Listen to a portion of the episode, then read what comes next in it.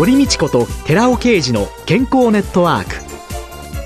この番組は毎週医療や美容、サプリメントにまつわる科学などの専門家をお招きして、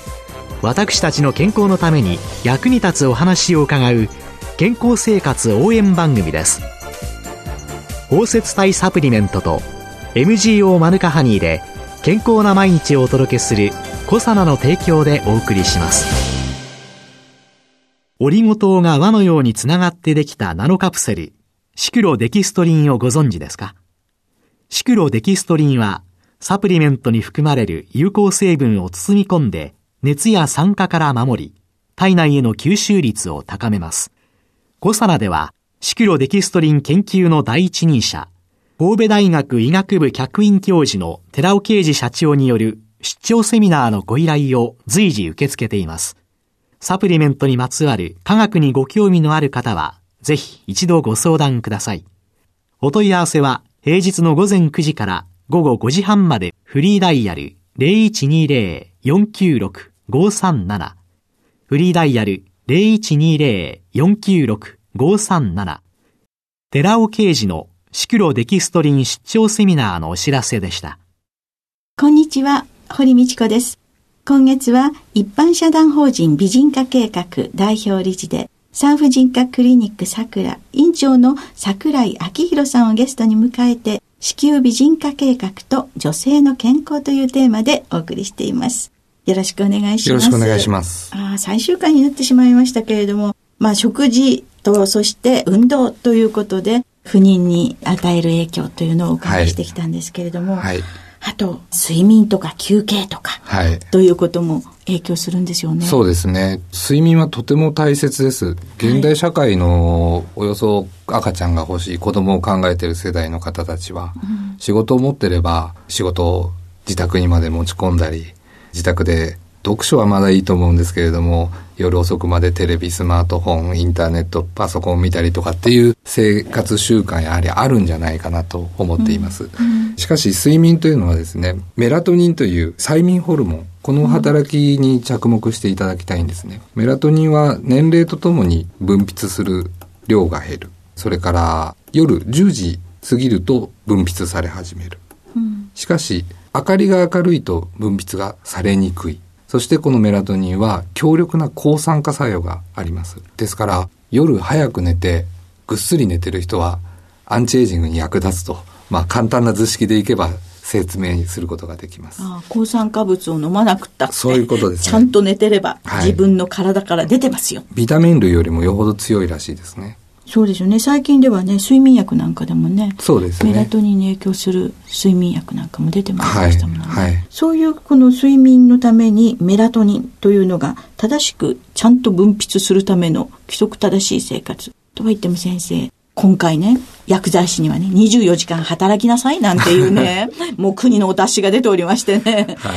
正しい睡眠なんてできたもんじゃないわって思ったりするんですけども。おっしゃる通りなんですね。夜勤がどうしても伴う職種、看護婦さんであるとかキャビンアテンダーの方ですね、彼女たちの仕事をなくしたら医療も航空業界も成り立たなくなってしまいますけれども、我々のクリニックではやはりその2つの職種の方の患者さんって多いように感じます。それはやっぱりストレスだとか睡眠不足だとか、一つはその夜昼のサイクルが逆転している現象ですね、やはりこれが排卵障害につながったり月経不順につながったりもします。昔で言えば妊婦さんは妊娠したら大切に扱われて重いものを持つなとか、その時ばかりは姑さんが優しくなり寝てなさいとかですね、こういうふうに大切に扱われて、でもちろん今現代の社会では妊娠したからといって社会をリタイアする必要はもちろんないとは思いますけれども、やはり昔の人はその辺は分かってたんじゃないでしょうか。妊娠したら体調も思わしくないんだから、できるだけ安静を保ちなさいっていうことはですね、思ってたんじゃないでしょうかね。そういう意味でその妊娠の健康管理面で注意すべきことっていうのはどういうことですか？そうですね。これまでお話ししてきたこともそうなんですけれども、妊娠のためにこれをしましょう、妊娠のためにこれを食べましょう、そうは今お話をしてきているんですけれども、妊娠のためにと言っていることは、ほぼ健康増進のためというふうに考えていただいていいと思うんですね。考えたらそうですよね。 BMI だってちょっとぽっちゃりだけれども健康美人のあれになるし、はいはい、運動をちゃんとした方がいいし、はい、睡眠もちゃんととった方がいいし、はい、ごく普通の健康な生活をすることによって健康な妊娠につながる。おっしゃる通りなんですね。まあ、不健康で不規則な人でも子だくさんの人はいるかもしれませんけれども、やはり統計的には規則正しい健康な人にコウノトリがやってくるっていうふうに考えられます、うん、でもどんなに生活習慣が良くても何をしても妊娠しない人ってやっぱりいらっしゃるんでしょうね。そうですね。この辺はやっぱり今の現代の医学でも分かっていない部分がおそらく多いんじゃないかなと思います、うん、妊娠のためには自分ができる範囲内でいろいろな努力、工夫っていうのをしていただきたいなと思いますね、うん、でね、ここずっと女性について伺ってきたんですけれども、はい、妊娠っていうことになるとやっぱりパートナーとの問題っていうのがあるわけですけれども、はい、パートナーとのいわゆる性生活に関してのアドバイスなんかもなさるんですか、はい、そうですね。20年前の不妊患者さんと今の不妊患者さん、はい、大きな違いは女性の年齢とも言ったんですけれども、もう一つはセックスの回数なんですね。基礎体温表をつけて診療の時には必ず見せていただくようにしているんですけれども、はい、基礎体温表には性交渉した日に記号をつけるわけですね、はい、20年前の患者さんの多くはそれこそ涙ぐましいほど回数、やっぱり赤ちゃん欲しいからですよ、はい、ただ今の不妊患者さん多くの方は月に1回か2回。問題になるのは男性、まあ、あるいは女性もそうなんですが、草食化といって、性に対してのこの貪欲さが欠けるというか、はい、でもこれは何が原因なんですか？やはり趣味が多様化してるんじゃないかなと思うんですね。余暇の過ごし方がバリエーションがあるというか、夫婦であったりカップルではあるけれどもお互いスマートフォンを見て SNS を見ているであるとかゲームをしているとか、こういう姿を最近目にすることも多いなと思うんですね。レストランなんか見ててね、ご夫婦か恋人同士カップルかもしれないけど何にも会話をせず、はい、お互いに、はい、スマートフォンをいじってるなんていうのがありますもんね。ありますね。目の前のリアルな相手のことを見ないでネットを通じて外へつながっているわけですよね、なかなかこのカップルに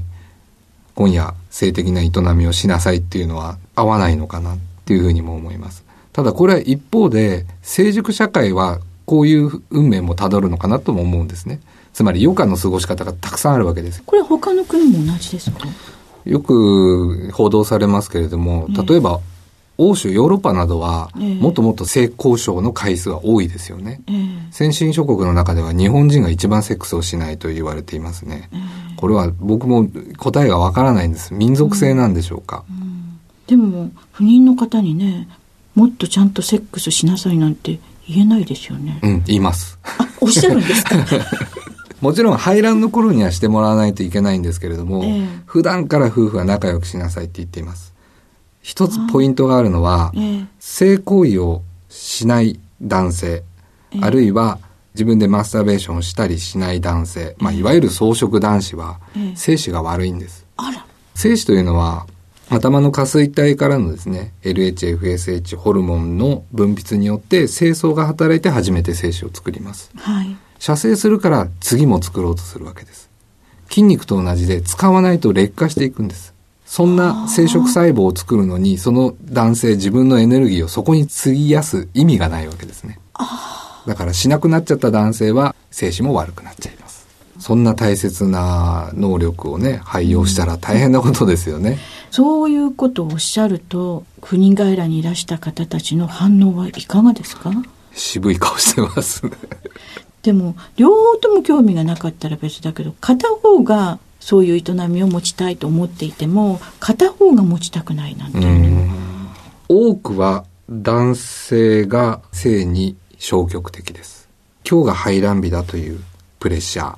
はい、それがストレスになり、行為に及ぶと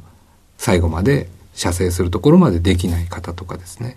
極端なことを言うともう子作りするのが嫌になっちゃう人もいます。やはりこれは強要されてするものではないのはやはり前提ですよね、男性はやはり授ける性であり産み育てる性ではないので、少しそこは意識の違いがあるような気もしますね。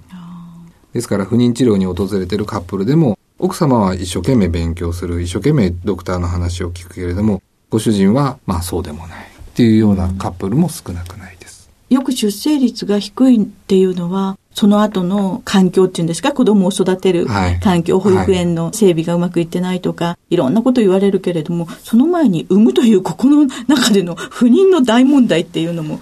クリアしておかないと。で、先生、この子宮美人化計画、今後の展開というのは？実は昨日はですね、京都で講演を行ってきました。はい、この京都講演は初めて東京以外で行ったイベントなんですね。はい、美人化計画は東京にとどまらず、日本全国同じ志を持つ方たちと連携していきたいというふうに考えています。はいはい、7月以降のイベントなんかがございました。はい。美人化計画では認定講座を開く予定です。第1週でお話ししたセラピストさんたちに正しい知識を持っていただく。正しい知識を持っていただいた方に認定を与えて、その方たちと一緒にやっていきたいというふうに考えています。で、最も大きなイベントは8月なんですが、はい、女性の QOL を考える研究会というのを行います。はい、これは昨年は卵巣が老化する話と妊娠に必要な栄養素というのを2大テーマに取り上げて、産婦人科に限らずですね、内科であるとか皮膚科であるとか整形外科、歯科の先生、薬剤師さん、こういった先生方に集まっていただいて、医学部で教育された産婦人科の知識はやはり20年経つと相当古くなっています。医学部教育の中では卵巣の老化とかっていう言葉はまず出なかったですよね。やがては閉経に至るというのはあるけれども、その妊娠率がだんだん低くなるなんていうのは、具体的な授業には出てこなかったです。はい。それから栄養学の授業はあっても、じゃあ妊娠を考える、妊活をしている女性がどんな栄養を取ったら妊娠しやすくなるのかとか、妊娠中にどういう栄養素が必要なのかっていうことは具体的な教育とはなかなかなかったと思うんです。でも先ほどお話しした内科の先生であったり歯科の先生であったり、患者さんの半分は女性ですので、女性が必要としている知識は先生たちにも勉強してもらわなきゃいけないということで集まっていただきました。はい、で、今年はこれをですね、女性のアスリートの QOL 問題を取り上げて考えたいと思っているんです。はい、アスリートの問題点というのは、一般女性の問題点にも置き換えることができると思うんですね。はい、アスリートの方たちが今年はオリンピックイヤーでもありますし、世界で活躍できるために、それでも女性のアスリートが活躍できるためには、女性アスリートの体のケア、 QOL を考えなきゃいけない。これをなんとか一般女性に応用するような研究会にしたいというふうに考えています。はい、ありがとうございました。ということで熱く語っていただきました。8月女性アスリートの QOL から一般女性の QOL に発展している考える研究会というのを開催予定ということですね。はい、どうも4回にわたりありがとうございました。ありがとうございました。ここでラジオをお聞きの皆様に櫻井先生からのプレゼント、櫻井先生のご著書でございます。あなたが33歳を過ぎて妊娠できない44の理由、そういう著書と子宮美人化計画キャリアハンドブック、この2冊をセットにして5名の皆様にプレゼントさせていただきます。どうぞ番組サイトをご覧ください。そして残念ながら外れてしまった方、どうぞ書店でご購入ください。ありがとうございます。続いて寺尾啓二の研究者コラムのコーナーです。お話は小佐野社長で神戸大学医学部客員教授の寺尾啓二さんです。こんにちは、寺尾啓二です。今週は先週に引き続き、糖尿病患者の認知症リスクというタイトルでお話しさせていただきます。では、糖尿病患者の認知症リスクはなぜ高いのでしょうか。糖尿病の予防に最適で HbA1c を効率よく下げることのできる機能性素材 α リポ酸を紹介しておきます。アルファリポ酸は体内で作られていて、体内のブドウ糖を代謝する作用のある物質です。しかしながら残念なことに体内でのアルファリポ酸の生産量は年齢とともに減少していきます。その結果、ブドウ糖が代謝されづらく高血糖になってしまう方々も多く見受けられるわけです。そこでアルファリポ酸はドイツでは糖尿病治療薬として、さらに日本を含め世界的にも当代謝によるエネルギー産生サプリメントとして利用されているわけです。アルファリポ酸は確かに糖尿病対策に有用なのですけども、その使用には一つ大きな問題が残されています。現在世界的に利用されているほとんどのアルファリポ酸は人が合成していることもあって、天然に存在する R 体が 50% と非天然体の S 体 50%、 この 50%、50% のものをラセミ体って言うんですけれども、こういった混合物なわけです。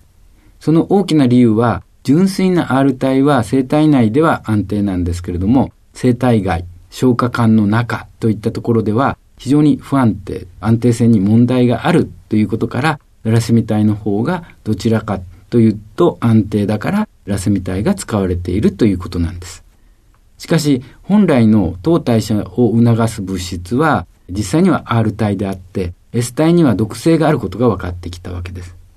そこで R 体を安定に保つためにガンマシクロデキストリン包摂体というものが開発されました。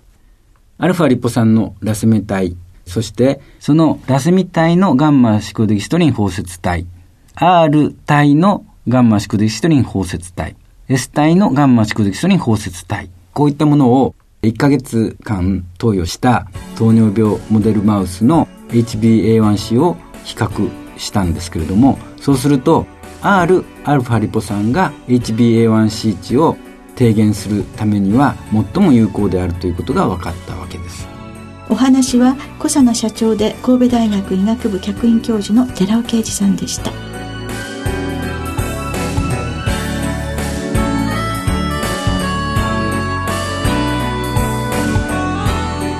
ここでコサナから番組お聞きの皆様へプレゼントのお知らせです。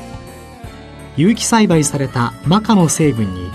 環状リゴ糖で包み込んで安定性と吸収性を高めたコエンザイム Q10 と Rα リポ酸を配合したコサナのスーパーマカサプリを番組お聞きの10名様にプレゼントします。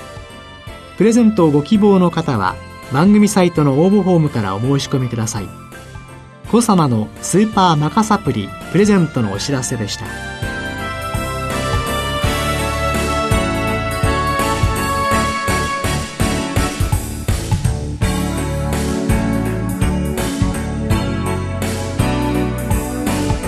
堀美智子と寺尾啓二の健康ネットワーク。